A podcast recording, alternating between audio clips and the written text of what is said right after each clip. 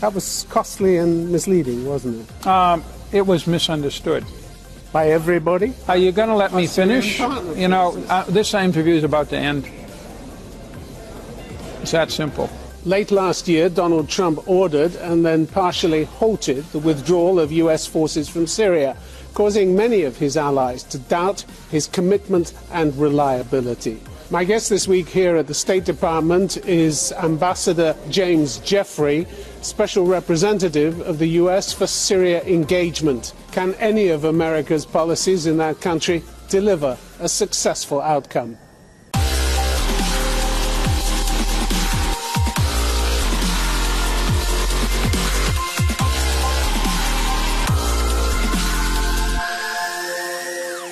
James Jeffrey, welcome to Conflict Zone. Thank you. For the sake of context, can we go back to December last year, the announcement by President Trump that uh, he had won basically over ISIS in Syria and that all U.S. troops would be coming home from Syria. That was costly and misleading, wasn't it? Um, it was misunderstood. By everybody? Uh, uh, it was misunderstood.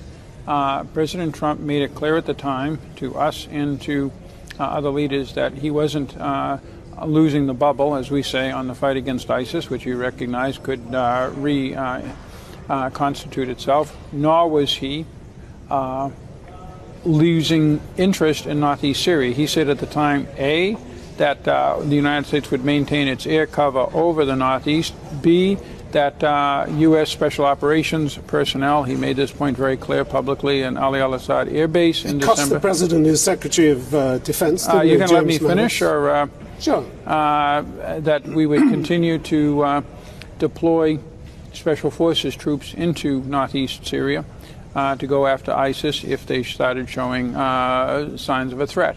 Uh, it did cost him uh, the resignation of his Secretary of Defense and my predecessor in the office that deals with com combating ISIS because they disagreed with the policy. And quite a, a lot of blowback from Congress. Senator Lindsey Graham said it was a stain on the honor of the United States, added that it was disastrous to U.S. national security. How could a clever man like that on the U.S. Armed Services Committee have got it so wrong? Uh, the issue is that the president, uh, after listening to people, including Lindsey Graham, decided that he would keep a residual force on. So there was a rollback. Uh, the president, after listening to people that he trusted, uh, decided that uh, and here's, I was involved in these discussions, including with Lindsey Graham.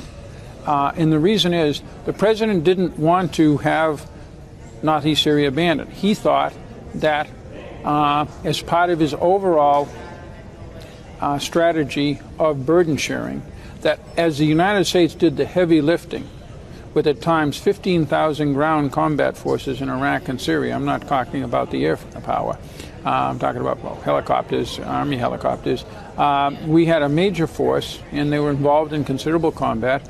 Uh, that the uh, follow on, or stage four, we call it uh, the uh, stabilization phase, could be done by perfectly competent forces from other coalition countries, many of whom are NATO countries. We know the quality okay, of their troops. I, I, and that's what he wanted. So he told us to go out and find uh, countries, why couldn't they come up with, say, 500 or 600 or a few more uh, numbers of troops? Not a bad question. However, the answer we had to tell him was they would not commit to forces unless there were some American forces. Okay, but the, the statement in December, we have won against ISIS. We've beaten them and beaten them badly. It hasn't been borne out by defence, and it was left last month to the lead inspector general of your anti ISIS inherent resolve operation to inform Congress of an altogether different reality. You know, it? in the history of 50 years roughly that I've been involved in wars, I've rarely seen a statement by any victorious political force that is more close to the truth than what Donald Trump said. ISIS was unique in a way that focused the international's attention from 2014 until about March of this year, whereas we all forgot about Al Qaeda. Why? Because Al Qaeda had gone away. No, Al Qaeda is actually quite active in many different places, and terrorism experts are worried about it because ISIS created a state and an army of 35,000 troops commanded a population of 8 million people with a budget of billions of dollars. But now has resurgent cells Uh, in areas controlled by Are you going to let me finish? partner You know, forces. uh, this interview is about to end. It's that simple. ISIS as a state and the unique threat that ISIS presented by its ability to project power into Paris, Cannes, Berlin, and other places, seven attacks in Turkey, uh, that ISIS has disappeared. And thus, some of the very specific concerns we had, particularly about the stability of Iraq and the region as a whole. We now have ISIS as a terrorism uh, organization, not all that different from Al Qaeda. That is something that we worry about, something that we focus on, something that we're working on, which is why we're keeping troops on, which is why the coalition, including some, uh, I can't tell you exactly how many, but it's in the many thousands of, uh, some thousands of U.S. troops, are still in Iraq to fight uh, ISIS in Iraq and Syria. So it isn't that we think the problem has gone away. The problem just changed dramatically because we achieved a victory over ISIS as a political force. Trump was right in saying that. What's been particularly damaging for your Syrian allies was the timing of this withdrawal. The report from the Inspector General said the reduction has decreased the support available for Syrian partner forces at a time when they need more training and equipping to respond to the ISIS resurgent. Combined Joint Task Force also said the drawdown could cause those forces to look for alternate partnerships. None of that is good, is it? Uh, if it were true, it wouldn't be good. It comes from the Inspector General. Uh, does that mean it's true? Well, do you know him to be uh, putting out false statements? I know inspector generals would not ever deliberately put out false statements, but they often put out inaccurate statements based upon a misinterpretation of one sided information that they get from one or another source. Had they asked me, which they probably should have as a State Department official responsible for the political side of the fight against ISIS, you would think that I would have been a reasonable person to chat with. They didn't. Uh, I would have told them, you know, gee, I've talked with these very same uh, SDF forces eight times in the last uh, nine or ten months, and I haven't gotten any complaints about the level of American support, even though we have, in conjunction with President uh, Trump's decision, conducted a very significant, deliberate drawdown of a large percent of the forces we had there back in uh, the March period. That's the first thing. The second thing is, uh, I do not see a surge in ISIS. I look at the actual number of attacks, incidents. The I- resurgent cells. we- would you listen again? I did this for a living for three years in Iraq, every day, including in parts of the time when I was the target. And I monitored every single attack that we were getting in Iraq. And I have a good idea of what an insurgency or a terrorist operation looks like. In northeast Syria, it looks nothing like that. It's a handful of attacks a week with almost no lethal casualties. That is, very few people are dying. This is in an area of hmm, 30% of all of Syria, the heartland of ISIS in 2013, 2014, with uh, uh, a population of several million people, and we're getting three, four attacks, five, six, seven, eight, nine, ten attacks a week. No. Is that more than we got in the immediate aftermath of March? Absolutely. And in terms of needing more training, those SDF forces and our people who were training them were fighting a heavily armed conventional force that was dug in incredibly well with artillery, with heavy mortars, with minefields, and everything else. That is really an extremely difficult military mission. What they're dealing with now is not easy. It's counterinsurgency in a way, it's counterterrorism. It requires a different skill set and thus some new training. But I would really deny that that is more difficult than fighting ISIS when ISIS was fielding an army. Should the top general in the Middle East, commander in chief, and his senior generals have known what was being planned? Because commander of U.S. forces in the Middle East, General Joseph Votel, confirmed to Congress in February he was neither informed nor consulted about the president's decision. That is correct. and that's a glaring omission or not? Uh, a glaring omission is too harsh. That's the kind of uh, thing that I see happening all the time in uh, my government and every other government I deal with. Unfortunately, people make decisions and it doesn't get out uh, to the people in the field in time. But the fact that it doesn't come through a tried and tested chain of command, is that not worrying? Uh, the chain of command in the United States starts with the commander in chief. He took the decision, therefore, it's a tried and true chain of command. Yes, but if it's not communicated to the people who have to carry it out, it's, it's Uh, not. it was communicated to the people who carried it out. What you're saying is, shouldn't they have provided their advice to him beforehand? Shouldn't they have been asked for the advice? Uh, they uh, probably should have been asked for their advice. Their advice was that they would continue on uh, with a residual force. Uh, as I said, once uh, the dust settled from the December decision, the president uh, listened to them and decided that uh, he would go with a residual force. Ambassador Jeffrey, your views on how this disastrous war will end seem very different. Which disastrous war are you in talking Syria. Uh, the- okay, Syria. now we're talking about not the fight against ISIS, which was anything but no, a we're talking war. about Syria. But the Syrian internal conflict, yes. Yes, your views on how this war will end are very different from those of your victory trumpeting president, aren't they? I mean, in May you told Congress if experience is any guide, excuse me, we'll probably see several other pathetic, sorry, and much broken ceasefires that will eventually slow down the conflict. That, for us, is what victory looks like in this awful war. But it's, it's worse than that, isn't it? Because the people you would see as the bad guys are winning, aren't they?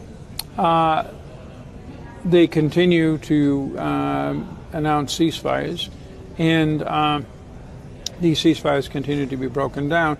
But in the last uh, 13 months, the regime has taken almost, the bad guys, if you will, has taken almost no territory other than the area around uh, um, Khan Sheikhoun in just south of Idlib. Now we're very unhappy about that because we think it indicates that the regime is thinking again about a military victory and is being supported by the Russians. So thus this will be a major theme at the UN General Assembly. The Russians can deliver that, can't they? That victory.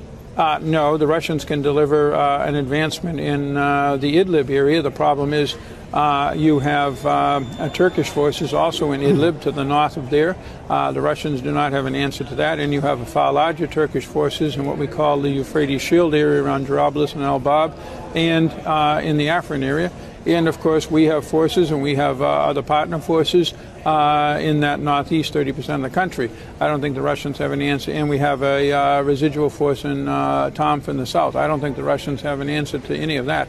And the Russians tell us themselves and state publicly that there is uh, no military, only a political solution. But However, they turned the tide of the war for Assad. uh, they did turn the tide of war for Assad. and, con- and will continue to do so Uh, they will threat. continue if they can get away with it to try to, yes. Isn't the enduring lesson of this whole tragic war that you can get away with mass murder, torture, and the repeated use of chemical weapons against your people? What are the chances that President Assad will ever stand trial in a war crimes tribunal? Pretty, pretty close to zero, Well, the it? Secretary General just announced a board of inquiry. Uh, we're expecting uh, new reports from the OPCW on chemical weapons use in 2017. As you know, we twice, uh, the second time supported by the French and the British, took military action on the basis of chemical weapons. Uh, and I think the regime, we know the regime has taken that seriously. He's used them 30 times, hasn't he? Since we struck him twice, he's been very careful. With only one uh, possible use that we're still looking into. Uh, and that's in over a year and a half. So I would say that's an improvement. Uh, the Assad regime has been denied all reconstruction funds from the international community and from essentially every single uh, nation state. Uh, they're under very strong U.S. and EU sanctions, and uh, they're going to continue to be put under a lot of pressure. Whether Assad ever stands trial for his war crimes, of which there are many, and he certainly deserves to, uh, that's another question. Uh, but uh, we don't see uh, Assad as having won this war. We see Assad as having uh, that it is not possible for the opposition militarily to win the war at this point. That is what the Russians and the Iranians have provided Assad. But, Ambassador, if the Taliban, who are continuing to blow up your soldiers, can almost make it for tea at Camp David, and the Saudis, who chop up their political opponents and then lie about it, can have business as usual with Washington, Assad doesn't have much to worry about, does he? Uh, I would not compare him with either uh, Taliban. Who is the second? The Saudis. You know, I have a very simple but tried and true uh, attitude towards who you really worry about in this world. Uh, there's basically an international order, however flawed, that we in the U.S. are associated with as leaders. Uh, much of the rest of the world, particularly uh, your uh, viewers in Western Europe and Britain and elsewhere are all part of and beneficiaries of. And then there are people who are trying to overthrow that order. ISIS is one. Uh, among the others, and we've listed them in the national security strategy, uh, is Iran. Uh, that puts Iran in a totally uh, different category. Uh, Syria has allied itself with Iran. We see this in the introduction of Iranian long range weapon systems of the sort that struck the Saudi uh, uh, petroleum installations over the weekend into Syria, threatening Israel and thus provoking Israeli military responses, which has further complicated the uh, environment in Syria. That is, you have uh, several wars uh, happening simultaneously.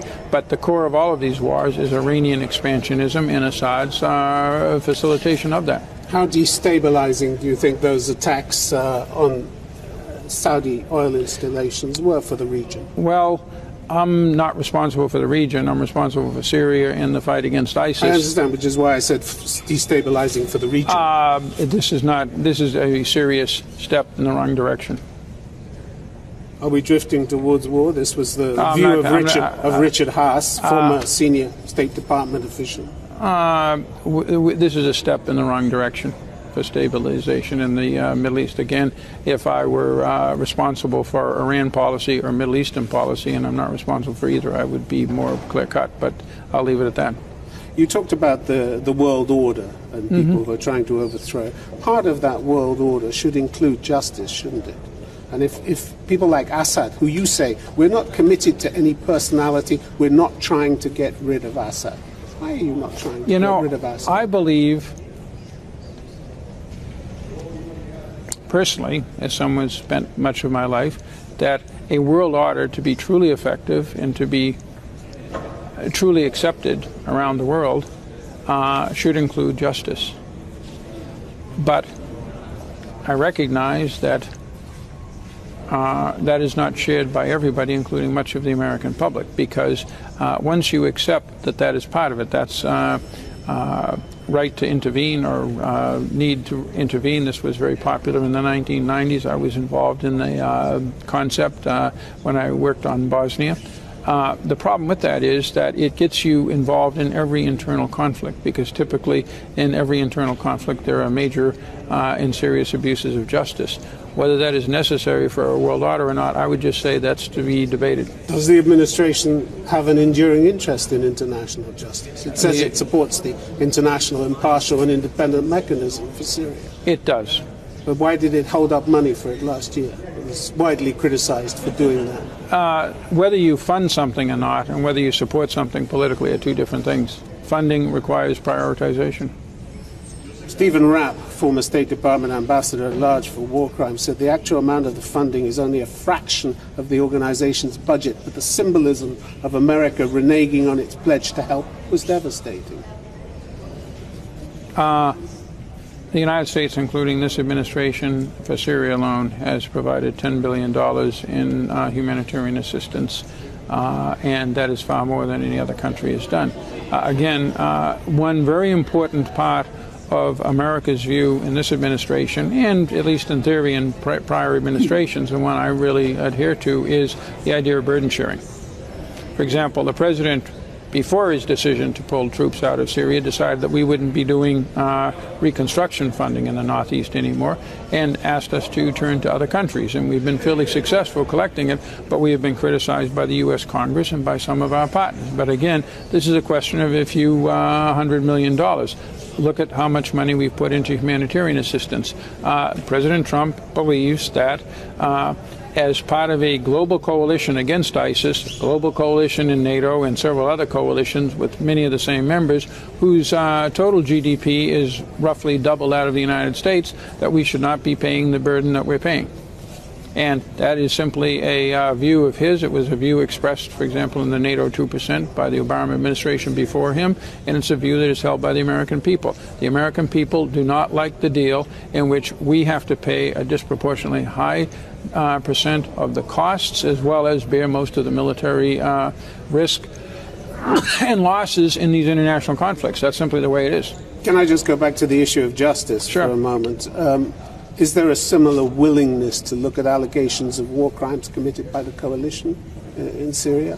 Amnesty International reported there was prima facie evidence that several coalition attacks killed and injured civilians may have flouted international humanitarian law. First, Would uh, those be investigated as well, well? first of all, I'm not a lawyer, but uh, uh, international humanitarian law is not law. It is a political theory. If it's international, what is international law is the Geneva Conventions. That's where you define war crimes. We look very carefully at every coalition strike. We have seen no example of war crimes. Absolutely none. Absolutely none. But you would take part in any investigation to prove that. uh, define investigation.